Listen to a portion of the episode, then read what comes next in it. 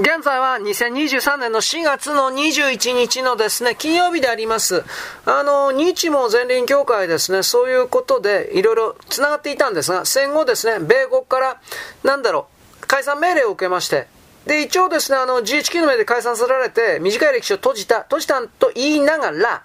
留学生の中によっては戦後もですね、モンゴルに帰らず、帰国せず、日本で生きる道を選んだ者もです、結構おったようです。あの、前輪改編、前輪協会の歴史というもの、これは日本モンゴル協会が発行しております1981年によりますと、1979年の現在において20名が全国に在住している。で、そのうちの6名が日本国籍を取得していると。で、一方、モンゴル人留学生受け入れの事業のですね、生みの親であるですね、笹目さん、笹目敦夫さんだったかな？どうなったか？全霊協会が財団法人として本格的に活動を開始しますと、組織に参画するということは肌に合わないので、惜しげもなく運営を人に譲って大陸に渡っちゃいました。すごいですね。うん。で、あのーささめさんはですね、徳王さんの施設顧問に収まるんですが、関東軍の意向を背景に特務機関を取り仕切るような猛攻浪人の超老。これあの、森島各房、各房。まあ、これで喧嘩しまして。で、ついに内モンゴルから追放されるわけです。で、青海省への潜入を試みるんだけど、海民の軍閥に逮捕、投獄、牢屋入っちゃって、釈放された後は終戦まで満州で牧場主として過ごします。で、戦後はソ連に連行されて民間人であったにもかかわらず、冤罪で11年間のシベリア抑留生活を送ります。めっちゃくちゃですね。1956年の日ソ共同宣言でようやく帰国を許されて、東京の大竹山上にですね、東京多摩松院という動員を開きまして、宗教家としての余生を送りながら開口録の執筆に没頭しました。吐き出さずに言えられない情念が、定石がうっせきしていたということです。で、それは全8巻にも及ぶですね、もう膨大な一代記、新鮮の長寿というものとしてですね、結実しています。でもこれ今は売ってないと思います。で、あの、前輪協会を発足させるときにですね、笹目恒夫さんを支援した陸軍大将のですね、林千十郎さん。これ軍服を抜いてですね、一個人として、えー、はか、羽織袴姿で笹目さんと一緒に金策、お金のですね、無心に走り回って、三井三菱なんかの財閥が出資金を引き出したと。で、林さんが書くまで並々ならぬ人旅行したというのは、谷笹目さんのですね、義教心に共感したというだけではありませんでした。えー、笹目恒夫さんの開口録、新鮮の長寿の4巻、天音編に書いてある。まあ、これ国書館公開1991年でもないだろうね、これはもう。まあ、笹目さんと林さんが初めて出会ったというのは1925年、大正14年の頃であると。横須賀市公会堂で行われた笹目さんの講演会は林さんの副官が聞きに来ていた。で、後日、その頃東京公安要塞司令礼をしていた林さんから、まあ、毛量講談を聞かせてくれと招かれたわけです。林さんは笹目にさらに一歩進めて新疆省方面の海峡と研究に乗り出す気はないかと問いかけたと。モンゴル一筋で海峡都、つまりイスラム教徒なんか考えたこともなかった笹目さん即座に断ったんだけれど、それでも林さんは君の力になってやろうと好意的でありました。笹目さんはその後、陸大校長に栄転していた林さんを自邸に訪ねて、西北支部の海峡都についての見解を改めて果たしました。だ林さんは次のように答えています。共産革命によって帝政ロシアは覆った。その影響下に最も隣接したハルハ・モーコ。これ外モンゴルですよ。ハルハ・モーコが独立したが、そうとも濃くない整備が完了すれば思想根拠は当然四輪に周り方面に及んでくる。我々は何かを考える必要があるのではないかと思うのである。そこで今君の手を染めた猛虎は最も重要な右翼。あのー戦争のですね、兵兵における用地の用語でありまして、敵の右前方という意味です。思想的なものではありません。右翼の防波堤前線地帯であると。と見て僕は君の動きに目をつけたということであるんだと。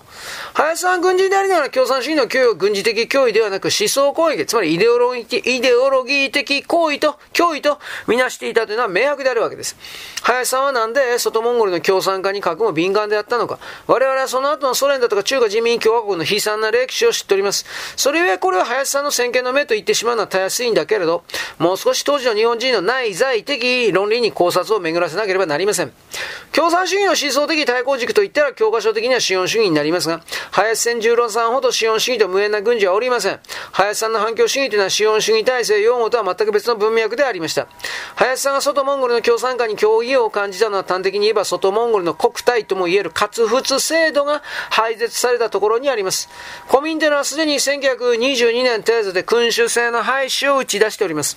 林さんは若い頃から河合清丸というですね、宗教思想家の訓導を受けています。河合さんとか山岡鉄舟が設立した日本国境大同社にも参画しています。林さんは総理在任中に再生一致を唱えてマスコミから真剣政治と揶揄されましたが、それに臆することもなく、総理大臣を辞任するやいなや、河合さんの死後に解散していた日本国境大同社を復興しまして、自ら第4代社長に就任しています。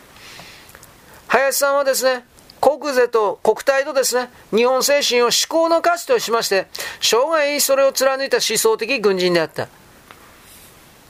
あの、国体廃絶の脅威における、すなわち日本固有のですね、価値観というものが、共産主義という西洋発の普遍主義に脅かされるという危機感こそ、林さんの問題点のですね、問題意識のですね、スタート地点であったことは、おそらくは間違いないんであります。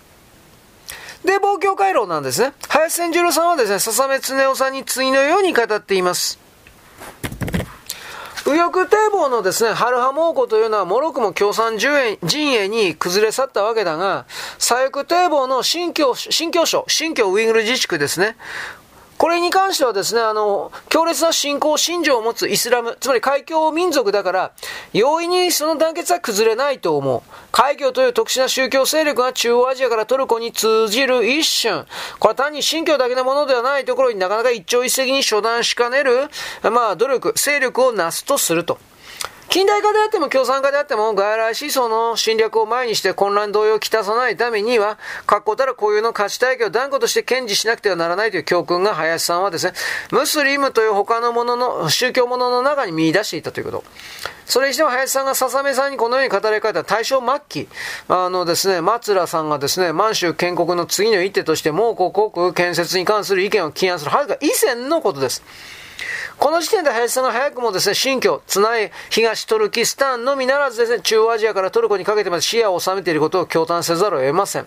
林さんは教育総監陸軍大臣を歴任して、内閣総理大臣まで上り詰めた陸軍の大立者なんですが、やれ、越境将軍、統制派のロボット、南も千十郎、内閣、食い逃げ解散、生前の評価は惨憺たるものでしょ。ろくなも評価して、されておりませんね。だが、体験は大愚にも似たりというわけです。レッテルだけ見て分かったつもりになるのは知的性やる態度ではありません。満州国さえまだこの世に出現していない時代に林さんがモンゴルからイスラーム圏までも見据えていたのはなぜなのか。先見の目で片付けてしまってよいか、きっかけがあったはずです。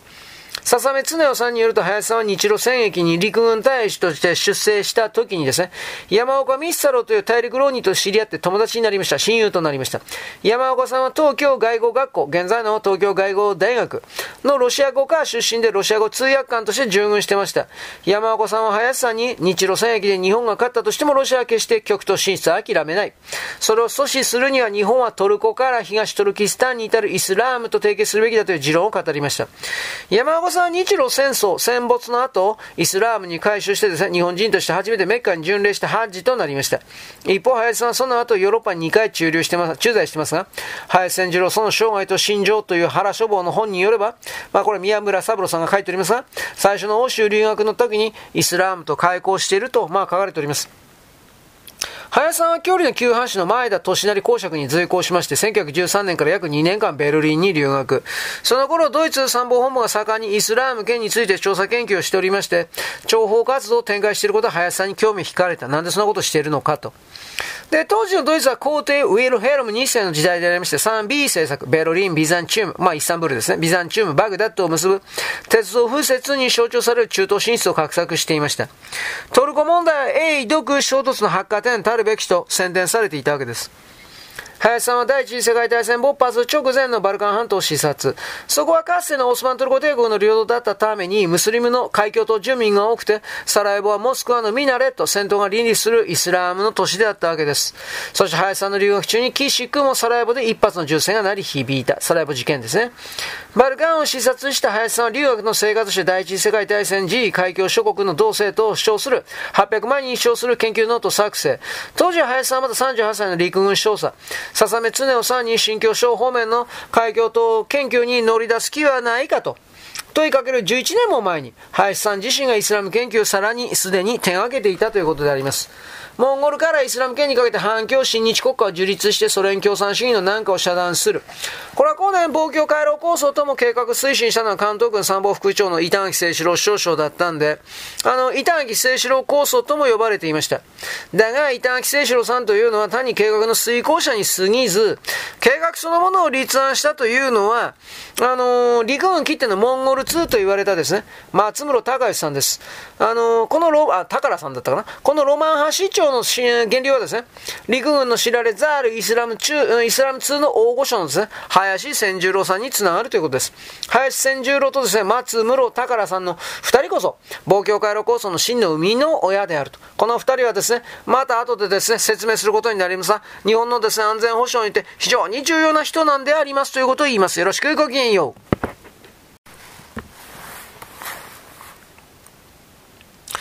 現在は2023年の4月の21日の金曜日であります。あのー、中国におけるですね、礼節と道徳的批判を持ってですね、庶民を強化し、彼らの行動を規制するということ、彼らの心をですね、本来の勝負に目覚めさせて、そこに立ち返らせるということ。これがですね、その典型的なスローガンが、存天理、滅人欲、天理を属して人欲を滅ぼすという考え方。でもこれ全体はですね、コントロールするということですよね、これどう考えたって。あのー、修士学ですかね、万民に対する導きだと、社会全体と一般民主を住居とイデオロギーで統制していくためにということですから、支配層のためのまあ言葉というか、設定ですよね、これは。で、霊教で民衆に礼節と規範を与えることで民衆の発する情というものを正しく規制して、コントロールですね。人欲を封じ込める。要するに窮屈な管理社会。終止学というのはですね、あの、これを唱えた人が死んだ後にです、南宋の政党の凶悪になったんですが、南宋が異民族である元の信仰にて滅びまして、中華は元朝によって支配されることになります。で、華僑は中断されることになりましたが、元朝は次第に漢文化に傾斜していきまして、1313年に華僑を再開します。このその時、儒教の経典の解釈に終止学が採用されて、終止学は国家的凶悪の地位を得ました。で、その後の民王朝とそれに続く新王朝において、朱子学によって再整備された儒教というのは再び国家的イデオロギーとしての独占的な地位を取り戻します。朝鮮及び日本に伝わって、朝鮮においては両番の政治理念、生活規範として定着。日本においては江戸幕府が封建制度を確固たるものにするための学問、漢学として利用したわけです。全部支配コントロールですね。で、周期による新しい理論で武装された、まあ、儒教というのは民、新王朝で500年以上にわたって共産主義にとって変わられるまで、中華の思想学問だけでなく、社会を支配していくシステムになっちゃったわけです。で、皇帝の時代が終焉を迎えたのは1912年。あの、前年の春、1911年に勃発しました辛亥革命によって新王朝はまず崩壊しました。で、皇帝に代わって中華民国総統という統治者が登場したわけです。軍の内部での、あの、反乱の発生が王朝崩壊の直接的な要因なんですが、背景には孫文が海外を拠点にして起こした王朝転覆の革命運動がありました。孫文たちは東京では中国同盟会という革命組織を結成。で、民族の独立民権の新朝民政の安定という三民主義と、空上達量回復中華、創立民国平均知見という四大考慮を掲げました。中国同盟会を目指したのはですね、近代国家建設のための革命。で、満州族を駆逐して中華を回復させるための民族革命でもあったわけです。で、そんな折にですね、真の鉄道国有法に反対して、四川の地方で、保老運動、保持運動ですか？まあ、勃発しました。政府は武漢駐屯軍に出動命令出したんですが、武漢軍の中核をなす新軍、これ新建陸軍の略称です。新朝が新たに編成しました西洋式陸軍。これには革命支持者、支持者が多くて、革命支持派が反旗を翻して武装放棄して、えー、武装をですね、武将、武将かな、えー、占領しました。それが武装放棄になります。武装、武政だったかな。まあ、この知らせというのは全国に伝わりまして、各地で革命派が放棄しまして、翌月まで13の首相が相次いで清朝からの独立を宣言しました。で、12月下旬、独立した各省の代表が南京に集まって新王朝に代わる新しい国家の建国について協議して、文政放棄後に急いで帰国した孫文が新国家の臨時大統領に選ばれました。そして年明けの1912年1月1日、孫文は南京で中華民国の建国を宣言すると同時に臨時大統領に就任して中華史上初めての共和国が誕生したわけです。で、新王朝というのは武政放棄の直後から革命軍と対峙したわけですが、まあ、ある軍人のとんでもない裏切りによってですね、皇帝が対して王朝が、はい、えー、なんていうかな、崩壊するということになりました。で、結局それが、その軍人は誰か。これが新王朝の新軍の総司令官である、まあ、あなたもご存知のですね、遠征外になります。遠征外というのはですね、自らの手で新王朝に引導を渡す一方ですね、それと引き換えに南京で誕生した新政府を乗っ取るということをやりました。まあ、最初からそのつもりだったんでしょうけどね。で、彼は王朝軍を武政南京に差し向けて革命軍と南京新政府に軍事的恫喝を行う一方、えー、主である新王朝朝廷に対しても脅しをかけました。新王朝皇帝の大位に伴ってですね、孫文たちは中華民国臨時大統領の一層遠征外に譲ったんですが、中華民国の実権を握った遠征外は孫文たち革命言論を駆逐いたしまして、正式に大総統に就任しました。で、その翌年には中華民国薬法を新たに制定して独裁体制の強化を図っています。1914年には第一次世界大戦が勃発しまして、日本がドイツ基地のあるチンタを、青島ですね、チンタを占領。遠征外政府は日本の大隈重信内閣から5項と21条からなる21か条の要求を突きつけられます。日本は1915年5月7日、中華民国政府にとって到底受け入れられない第5項を削除した形で最後通帳を突きつけて、遠征外5月9日受諾。だけどこれによって政権は民衆の反発を買います。国内では激しい反日運動が各地で繰り広げられることになったわけです。で、外交だけでなくて内政面も空境に立つ遠征外というのは、自分の権力を完全なものにするためには皇帝になることが必要だと考えました。で、その帝政復活に便乗しようとした勢力が遠征外は後押ししました。1915年12月12日、遠征外はですね、天命を受けたとして、あのー、中華民国にとって変わる中華帝国の建国を宣言いたしまして、自ら皇帝として即位しました。バカですね。で、新王朝皇帝の退から4年後なんですが、中華に新しい皇帝が復活しちゃった。しかし、遠征外の皇帝政治の復活即位というのは、革命派とか新軍の諸国から猛烈な反発を招きました。で、それは遠征外にいる個人独裁体制が盤石となるだけではなくてですね、皇帝政治の必然として次期皇帝は世襲になるからです。遠征外はその反発をねじ伏せる権威と権力がございません。中華帝国には西欧列強の干渉派にのける国力もありません。第三革命と呼ばれる帝政反対を抱えた軍事放棄によって沿線が即位からわずか83日後に対して、1916年6月6日に病死します。で、それからは公然と帝政復活を叫んで皇帝を名乗ろうとする人物は再び現れることはありませんでした。だけど、統治イデオロギーを儒教から共産主義に変えて中華を支配した毛沢東。で、東小平以来の改革開放路線、集団的指導体制を捨てて、個人独裁体制を推進する習近平国家主席の行動原理というのは、実質上の皇帝であるということは残念ながら疑いもない、疑いもないわけです。では、皇帝というのはどういうふうにですね、あのー、行動原理を持っていくかという言い方になりますね。ここでやっぱ外交を見ないといけません。あの、習近平主席の外交というのは戦狼外交、強権外交と呼ばれてます。で、これはまさに覇権主義なわけですね。で、皇帝外交を歪償化したという言い換えにはす、まあ、過ぎないんですが、まあ、大体皇帝外交ですね、これは。で、中国はどのような外交国際戦略を展開してきたのか、で、日本に対してはどのようなスタンスで外交を重ねてきたのかということ。中国共産党の外交パターンを俯瞰してですね、その上で見るのが役立つのは中国史における戦国時代という時代を知ることであります。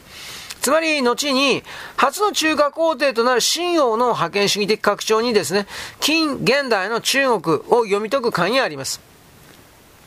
諸説ありますが、戦国時代は紀元前5世紀から秦が中華統一する紀元前221年の間とされます。戦国時代中国大陸では7つの国が並立して生存競争していました。秦、蘇、清、燕、趙、義、漢。これは戦国七重と呼ばれています。秦を除いた6カ国は李国と称されています。で、まあこれ最終的にはですね、あの、秦が、あの、なんて、なんて言うんですか？統一したということになりますよね。戦国時代においては、あのー、戦国七雄の中でも最強の軍事大国だった秦というのは虎視眈々と他国の侵略併合を狙いました。でそこで秦以外の李国は連携して秦からの侵略に対抗することに決めた。で、これを合唱、合唱策、合唱連合とも言いますね。で、戦国時代の小王家である祖神が説いた策で、銃というのは盾の意味でもあって、盾すなわち南北、つまり南北に連なる 6, 6, 6つの国が団結して、西の方にある秦に対抗するという意味です。祖神というのは円と趙の同盟を成立させた後に残りの国の王を説得して立国の同盟を実現させて秦に立国同盟の約定書を送ることで秦の東方進出をしばらく抑えることに成功しました。でももちろん秦も手も手をこまねておりません。李国のあの連携を崩す離間策を講じたのは秦に使える重王家の長期です。合唱策というのは、あのー祖神の口先で成立しているだけに過ぎないから、それに国の運命を委ねるのは危険であると。秦と組んで近隣国に備えるのは得策であるというふうに、連合策、合唱策、連合策ですね。もって各国を個別で解いてもらったわけです。この二つの戦国時代の外交策を合わせて合唱連合と言います。状況に応じて各勢力が結んでまた離れる様を指す孤児生語になったという、そういうオチでありますね。はい、よろしく。ごきげんよう。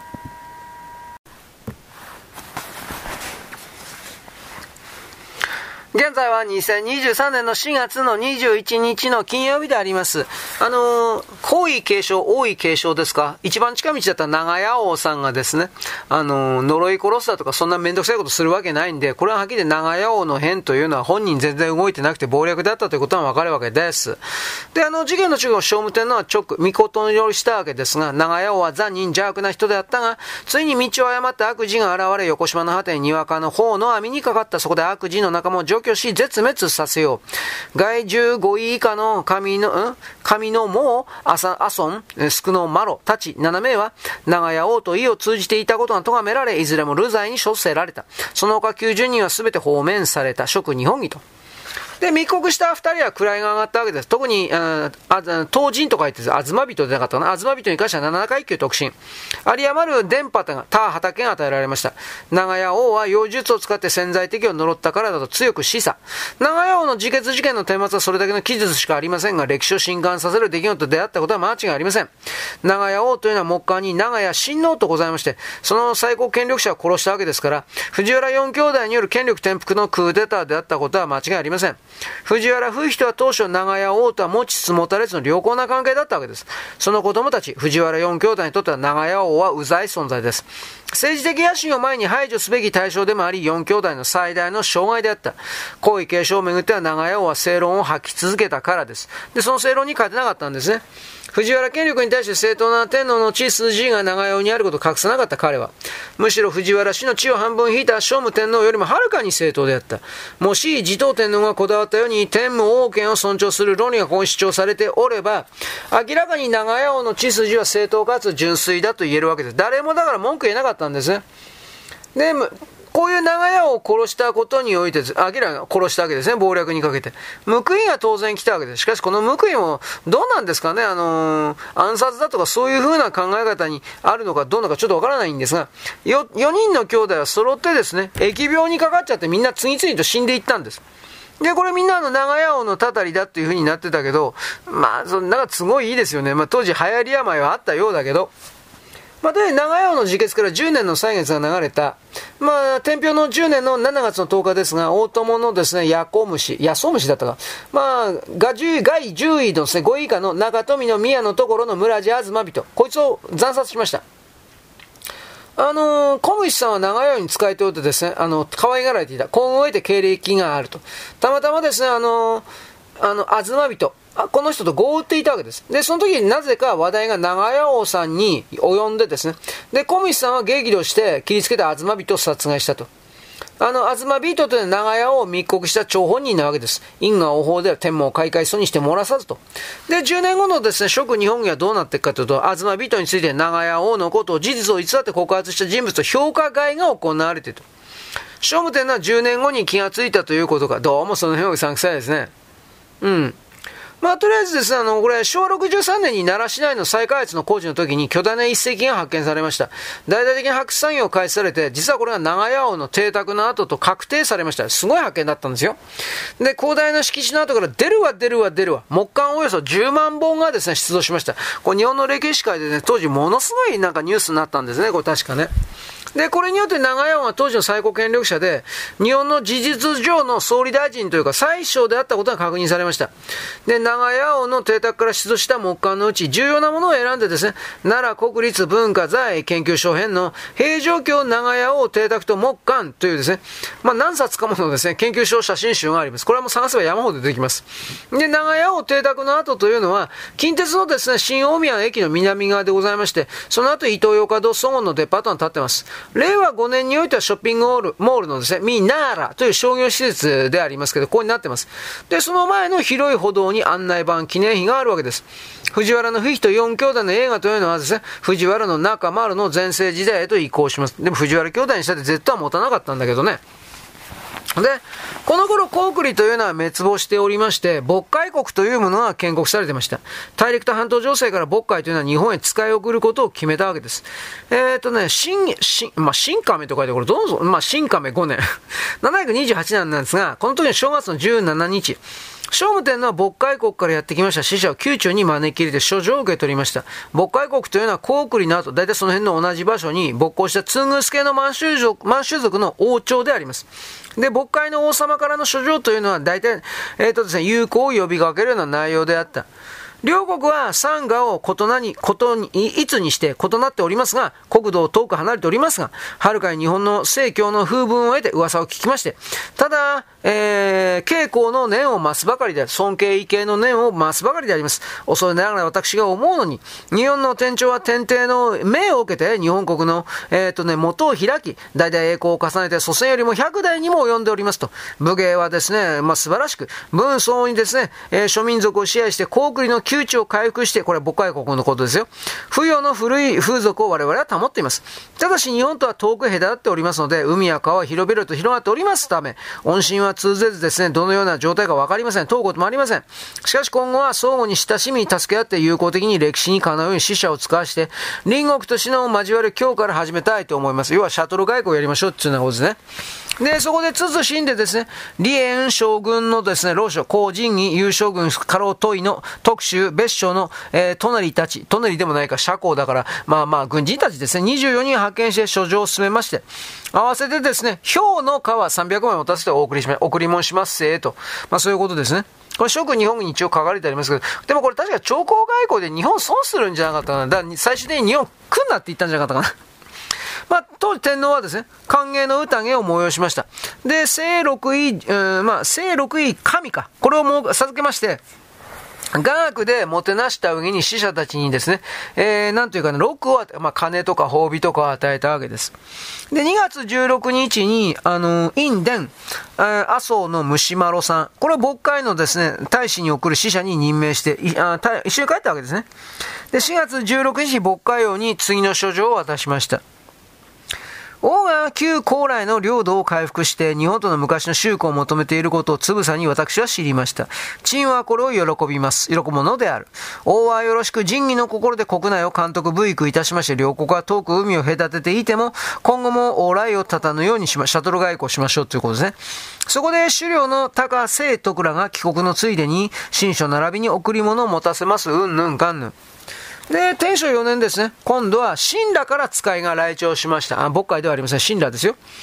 100歳を、百済を東徳で滅ぼした国です。日本にとっては軍事的脅威です。敵国ですね。で、その神羅の使いは抜け抜けとやってきたわけです。長年にわたるですね、敵対関係にありましたんで、2ヶ月近くまず太宰府に止め置きました。まあこれはあの、悪、あの、嫌がらせとかそういうのも思えるか知らんけど、当時はもう疫病が怖かったんで、